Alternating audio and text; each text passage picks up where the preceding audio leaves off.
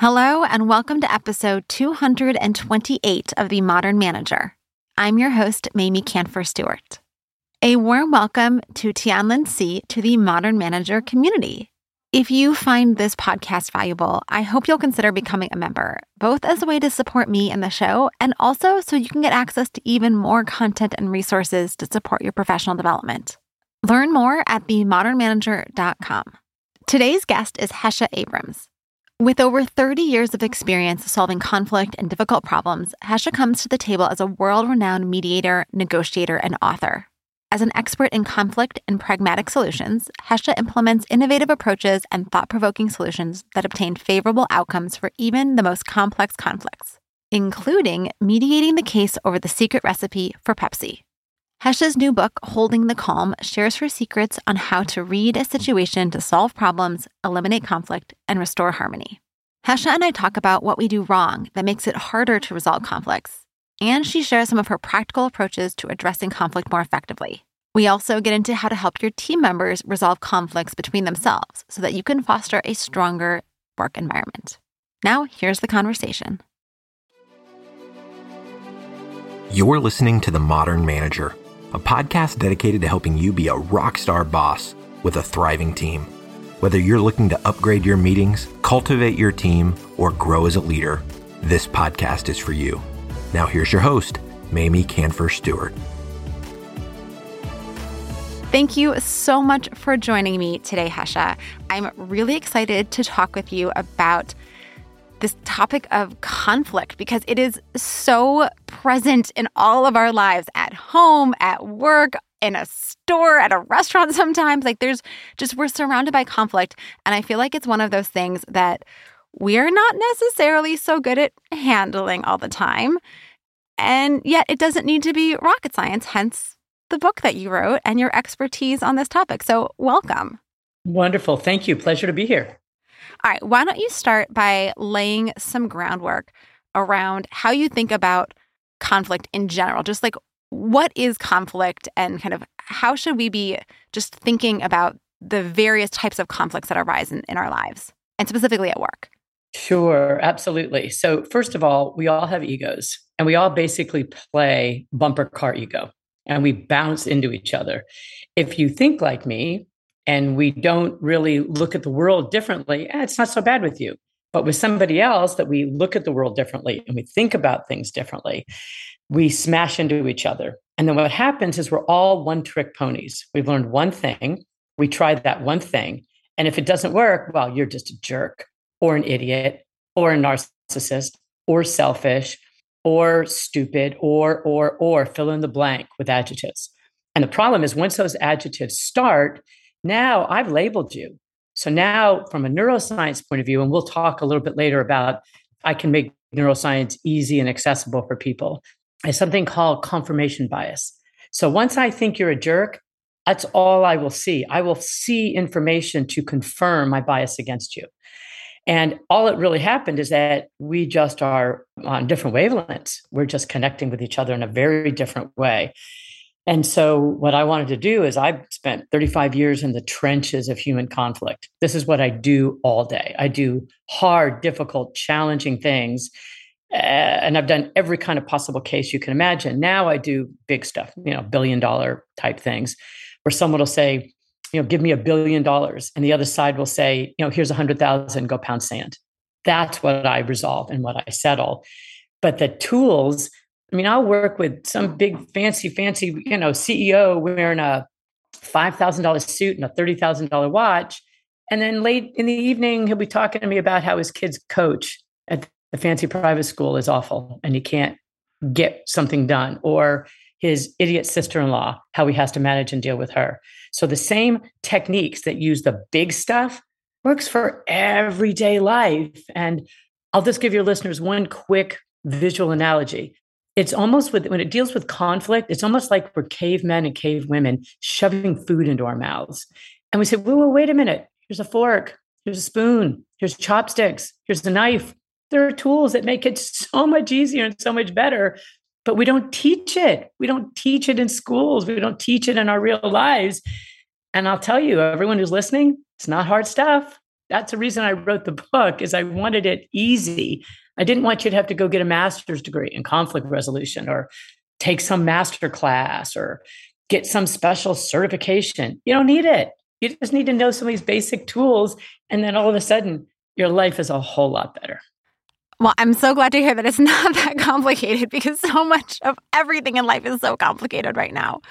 So, yes. be- before we go into these tips and tricks and strategies, maybe you can share a little bit about the things that we do wrong. Like, what are the, you know, you talked about the one trick pony, we talked about labeling, but are there other kinds of common things that we instinctually do that are just making things worse? That if we can, at the very least, stop doing those things, we'll be putting ourselves in a much better position?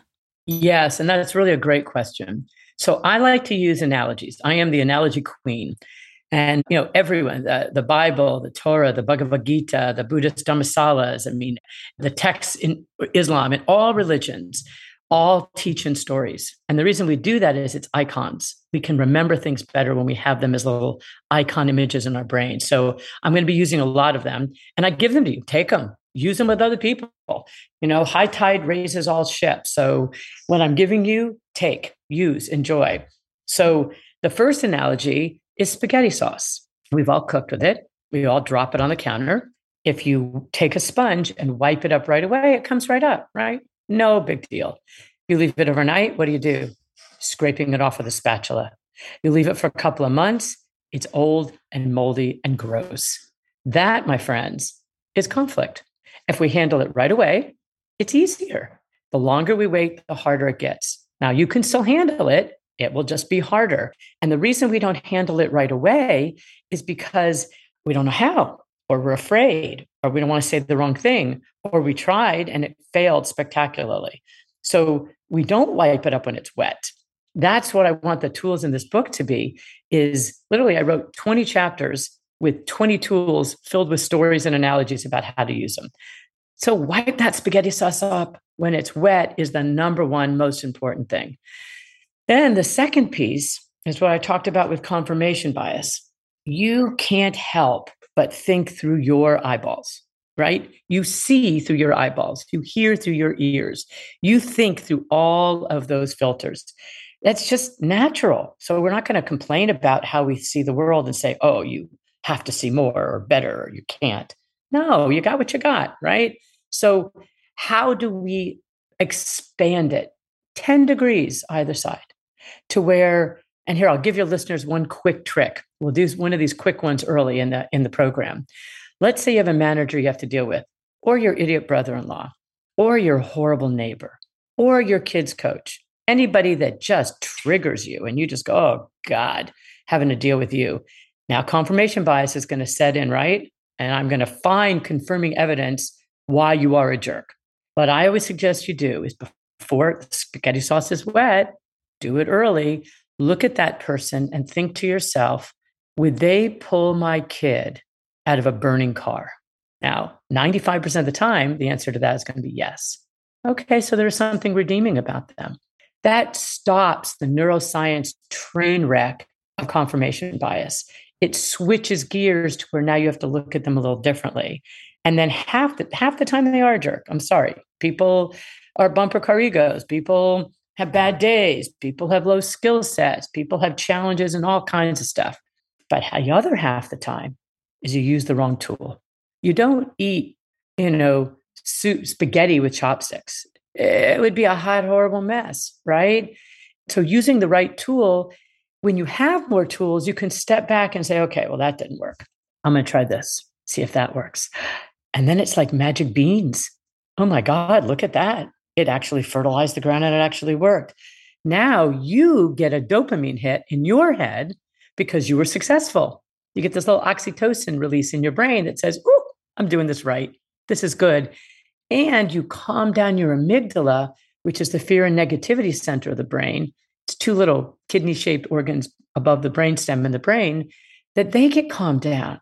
Okay, it's much better to get things done when they're calmed down. So that's sort of a, a lot of issues to a short question because everyone knows what it is we really do wrong, right? We roll our eyes, we're dismissive, we shut down, we cross our arms, we refuse to talk, we label, we gossip. And we do all of those things as defensive mechanisms. But if you have tools, you don't need to defend so much. That's really what we're trying to talk about here with holding the calm. Can you say more about the role that emotions play? Because defensiveness, for sure, but I feel like there's also sometimes anger or sometimes kind of just just other emotions that can be like bubbling up inside us that then color how we show up and just the whole conflict in general. Well, you've nailed it that one too, because you know emotions are first of all, it's what makes life rich and joyful. But the flip side of it is it also what makes it painful and difficult, right? So there's a, a guy named Seneca who is the father of Stoicism, which is an ancient philosophical religion, which some of your listeners may know about. It's really pretty interesting. And what he said was, it's not the thing that causes you suffering, it's the way you view the thing that causes suffering. And so the older I've gotten, the more I now look at everybody with big emotions as an opportunity to diagnose. So let me give everybody another analogy. You go into the ER. Oh my God, my stomach hurts. Blah. And you throw up. Now, all the rest of us would look away and go, oh, that's gross. That's disgusting. Not the ER doc. She looks at it. Are there undigested pills in there? Does it smell right? Is it the right color? Do I see metal? It's a diagnostic tool for the ER doctor. For those of us who want to be able to handle conflict better, when somebody has big emotions, that's vomiting. And so nat- it, the natural reaction is to step back. I don't want to deal with your stuff, whatever your stuff is crying, anger, frustration, stubbornness, you know, whatever it is you're dumping on me, yeah, get away from me. I don't want to deal with it. But if you can use that, I use holding the calm as a talisman or a mantra or a rabbit's foot. And I will say, because my amygdala will get triggered, just like everyone else's, is you say to yourself, I'm holding the calm. I'm holding the calm. I'm holding the calm. And then by doing that, it actually calms your amygdala down, gets it to relax a little bit so you can breathe and create a moat between you and the emotions. It also creates a moat around the other person's emotions. Because if you're mature, you handle your own stuff and your own emotions. But a lot of people are immature and they don't know how to handle their emotions. So they just kind of vomit it out on you. Or let's not even say immature. Let's just say having a bad day. You know, everyone's everyone's got junk going on in their life and they don't disclose it. You don't know whose mom's got cancer and who's going through a divorce and who just stubbed their toe 10 minutes earlier. I mean, you just don't know these things.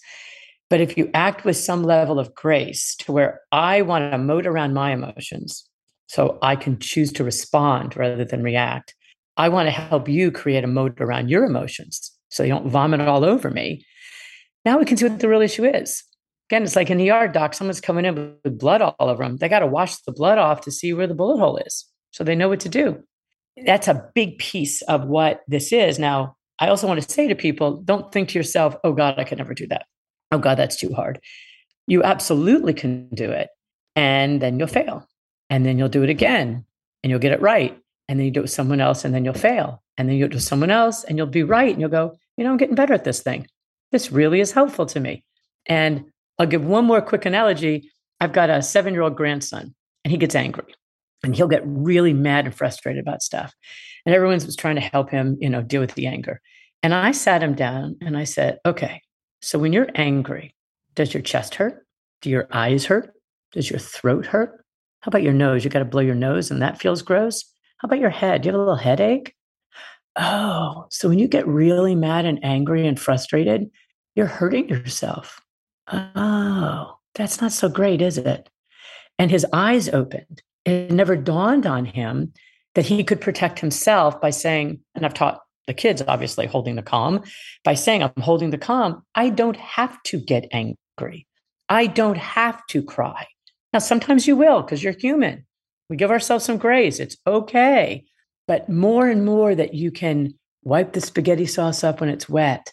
More and more you can create a moat around the emotionality that is part of the human experience. The more skills you have the more power you have. And the more people will say I just don't know how she does it, but she just gets people to listen to her. Or he just seems to handle things and things just get done. That's what people will say about you. They won't say, Oh, you handle emotions really well. they won't do that. They'll just say, Wow, she's really effective.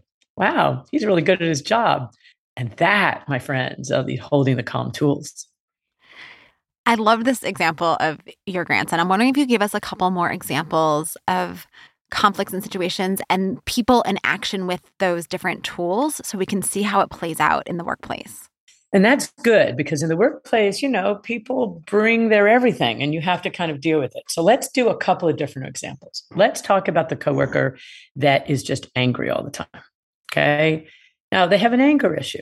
You can say, oh, you're a jerk, but then that's not going to help you manage them. So this person has an anger problem. Now, oh, this is an interesting analogy. I just thought of this and I've never used this one before, which is nice. People who used to have ulcers, you know, their stomach would get ulcers and they were in incredible pain. For decades, like, uh, like almost a hundred years, medical science said, oh, you're just very stressed out. You know you're you're creating that to yourself. You're giving yourself this terrible stomach pain and ulcer. And it wasn't until science finally discovered no it's a bacteria they can give you a certain antibiotic and it cures the ulcer up immediately. And so all these people were told they were stressed which just of course stressed them more.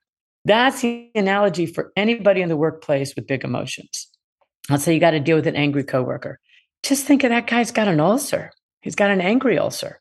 We don't really know what the antidote is yet for it. So, validation is the number one elixir. It's a magic beans, it's a magic wands. Validation is unbelievable. And the problem is, is that if I'm really mature and I'm not triggered and you're not stealing credit for a project I did, I could probably validate you in something you're doing. But let's make this the advanced course. Let's say the guy just stole credit from you or won't listen to you or is infringing on your space or spoke badly about you or or or or. You can get angry and mad and do all the normal reactive stuff. That's a choice. Maybe that's a choice you want to take. Or you can do a technique that i call vucks v u c s. And the reason i do that is because you tell them to go vuck them now none of your listeners are going to forget that, are they? That's why I created it that way. Because if it's got slightly risque and slightly dirty, you just say vuckum. So the first one is V for validate. So the easy validation is, you know, you did a good job on this, or I know you're trying your best, or, you know, that's easy stuff. But let's do the hard one. I don't want to validate you. I don't like you. I think you did a terrible job and you're annoying the heck out of me. I still got to validate this guy because it's the magic elixir that calms him down. So I, I validate if I can, but if I can't, I name the emotion. You seem like you're really angry. I'm not angry. Oh, okay. What are you feeling? I'm frustrated. Okay. Now I have data, I have information. And what I say to our listeners here in that exchange, who had the power? The person angry and yelling or the person who's using Vucks. And when you have power, your amygdala calms down. You create a moat around your emotions.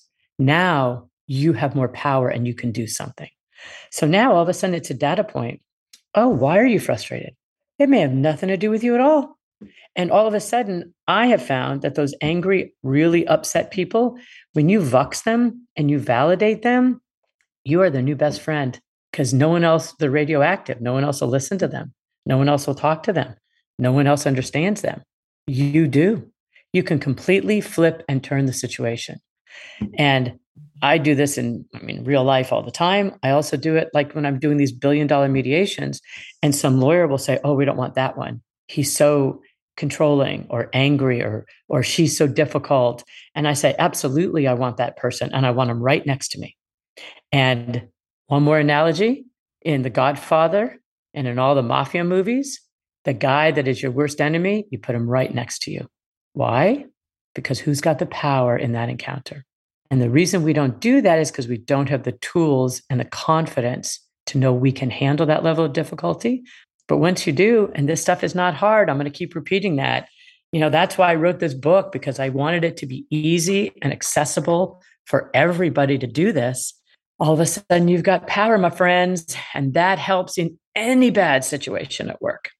So I realize I gave you a lot of analogies, but not the exact analogy on someplace at work. So if there's a specific one you want, maybe let me know. No, no, no, that's okay. Did, did was VUX for all? Is it just the V, or are there other steps in it? Because I want to make sure we get through the whole thing. Yes, thank you. VUX, V U C S. VUX is validate.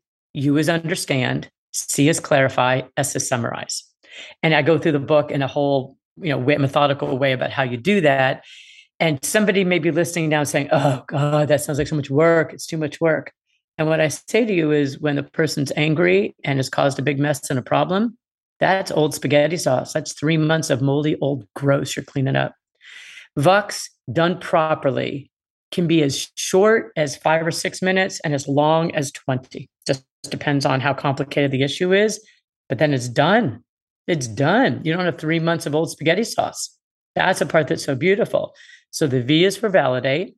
And I explain how validate when it's easy and how to name the emotion when it's hard. U is understand. Got to understand where they're coming from. Even if you think they are dead wrong, you still need to understand where they're coming from because they've got some power to do something.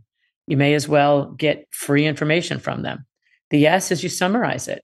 You talk back. So what you're what you're feeling is this, what you're thinking is this. Your approach is that. Now, all of a sudden, who's in charge of that encounter? I am. I'm the one who doing the VUX will be in charge, will have power in that encounter. And what I say to listeners, you know, don't don't the first time you you rode a bicycle, you fell a couple of times, right? Before you got good. The first time you tried to bake a cake, maybe it wasn't the greatest cake ever. This stuff takes a little bit of practice, but just a little bit. And what I tell people is that at work, you use your colleagues at work like they're guinea pigs. Practice this stuff on them so you develop the skill set to be able to use it on your family, which is where it really counts. That's where it matters, is in family situations and friends, because that's your real life. That's what counts. So practice this stuff on the people at work and literally in your own mind, just go, You're my little guinea pigs. I'm going to practice on you folks. And then you're going to get good at it. And all of a sudden, I'm telling you, people will say, Oh my God, she's such a great leader. Oh my goodness, he's a great manager.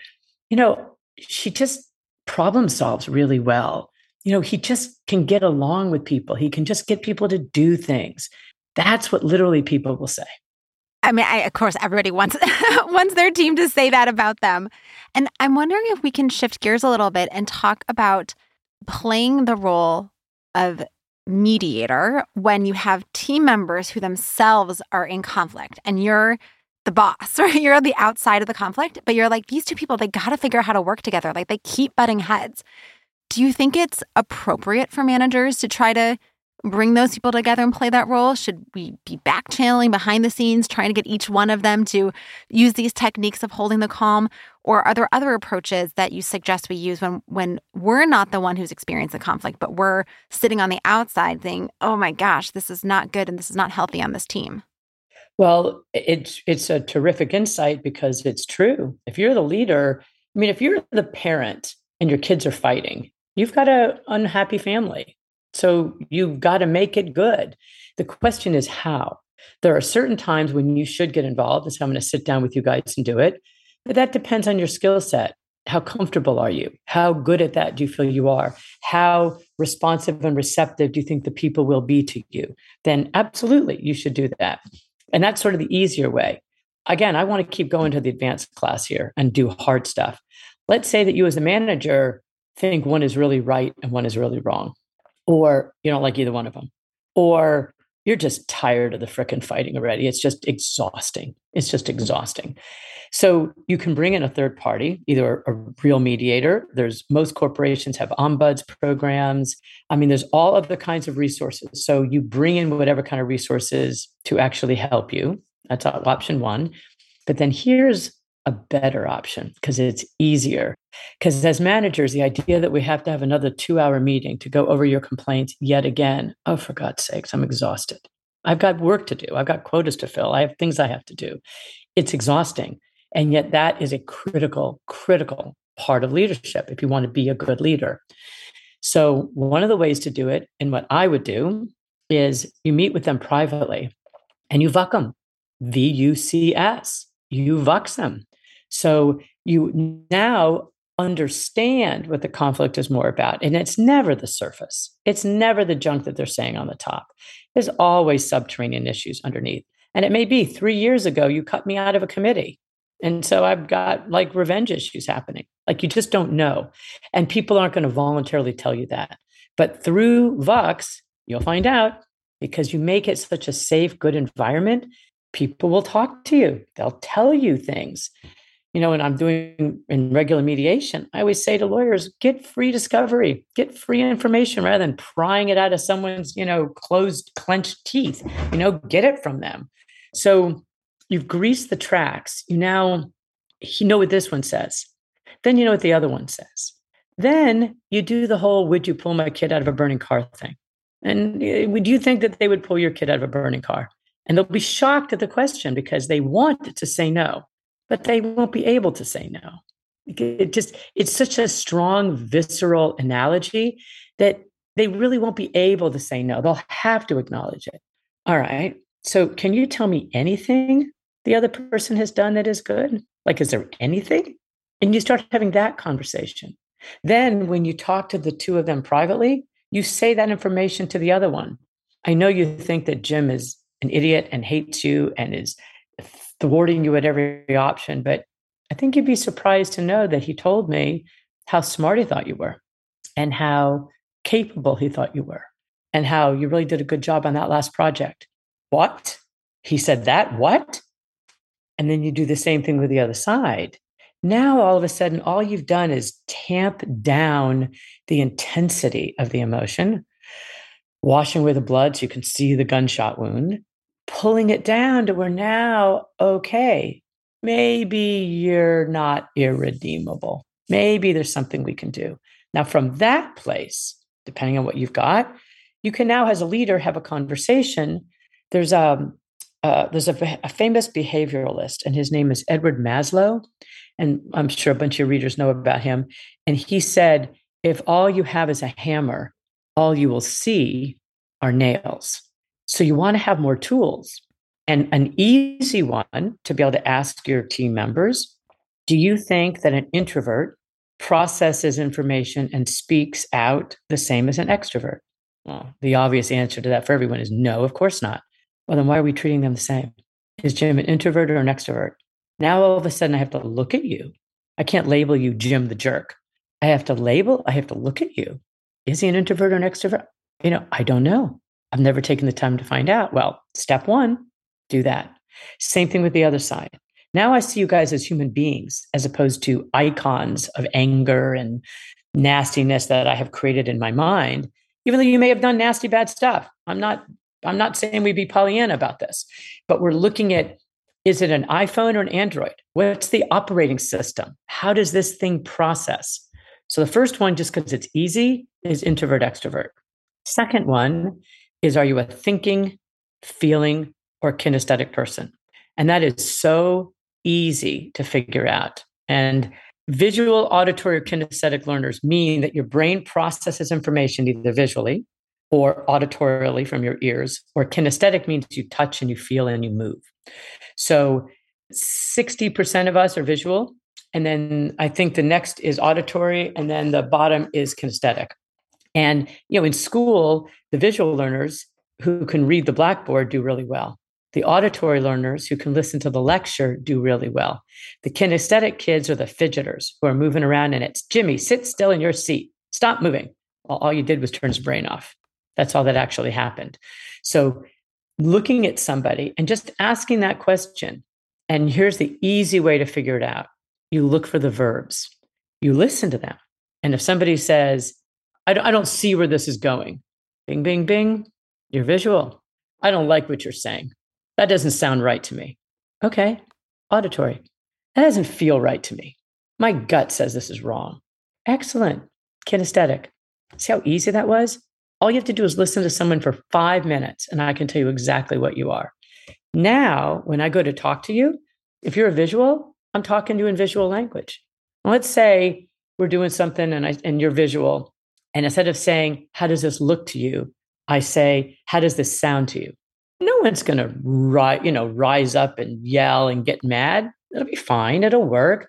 It just won't work as well. It won't have that ping on the golf ball or the tennis racket or the paddleball paddle. You won't have that soft, sweet spot of ping. You got it right when you get their operating system. So, literally, I've asked two questions that when you have to go interact with someone are they introvert or extrovert? And are they visual, kinesthetic, or auditory? Now I match my language for their operating system. You will drain 50% of the poison out just with that, literally just with that. And then the ancillary benefit is boy, you got to pay more attention. You got to listen. You got to look beneath and underneath whatever's being, you know, blah, blah, blah out front. Now, all of a sudden, you can help your people coexist with each other. We don't have to be best friends, but we do have to coexist. That, that is a requirement to be on my team. And I'd like to help you be able to do that. Now you got leadership, you got boundaries, you've got insightful, you know, understanding who somebody is beyond just the surface. I'm telling you, how this stuff works. If I can do it in billion dollar cases, we can do this interpersonally with each other. I try, I, I promise you, try it, everybody. Try it. It's really, it's just magic stuff. All right. Well, this is where we're going to have to wrap up. And I want everyone to go out and try this with your colleagues, with your family, with everyone. So, Hesha, where can people learn more about you and keep up with your work? The book is called Holding the Calm, and the webpage is holdingthecalm.com. So it's calm as in C A L M, holdingthecalm.com. And the book is at Amazon and Barnes and Noble and bookstores and, you know, everywhere. But what I did on my website is I have tons of free stuff. I mean, I the, the, book is not my, you know, my job. My my day job is I mediate, but I want to get this book out there for people. So I'm just giving away all kinds of free stuff. So on my webpage, there are interviews, there's podcasts, and I've started doing little one minute tips, one minute video tips, where if you sign up on the webpage once a month, you'll get a little one minute video. And if I'm more energetic, I'll send out a couple of months, a couple of months. It just depends on how much time I have on just a little tip. And usually it's about the issue of the day. Like your sister in law is pro abortion, you know, you're anti abortion. Okay. How do we talk about that and not rip our family apart? Little things like that that are not so little, right? So I'm going to be doing some of those. So holdingthecalm.com We'll have everything you need. Thank you again so much. So helpful to just put ourselves in that better position to be able to handle all the conflict that we face every day. Thank you so much. My pleasure. Have fun, everybody. Hesha has offered to hold a one hour private Zoom session for any organization who purchases 100 books for their employees. And since I know that many of you work for smaller organizations or aren't in a position to make such a large purchase, Hesha has also agreed to hold a session just for us members of the Modern Manager if we collectively purchase 100 books. So if you found Hesha's approach valuable, I hope you'll consider purchasing her book for yourself, as a gift for your team members, or even for your whole department or company, so that we can get that exclusive hour with her. This offer is available to members of the Modern Manager community at the patron level and participants in the Modern Manager Skills Accelerator. To become a member, go to themodernmanager.com slash join. And while you're there, check out the Modern Manager Skills Accelerator. All the links are in the show notes, and they can be delivered to your inbox when you subscribe to my newsletter. Find that at themodernmanager.com. Thanks again for listening. Until next time. Meetings are one of the most critical components of healthy collaboration, and teams are at the heart of how we work. Meeteor helps you use your time in meetings productively, build healthy relationships with your colleagues, and move work forward. To learn how we do it, visit meeteor.com. That's M E E T E O R.com. You've been listening to The Modern Manager. You're already becoming a rock star boss of a thriving team, I can tell. To ensure you never miss an episode, subscribe to the show in your favorite podcast player and join the mailing list at mamieks.com slash podcast. That's M-A-M-I-E-K-S dot com slash podcast to get show notes and other special content delivered directly to your inbox. Thank you so much for listening. Until next time.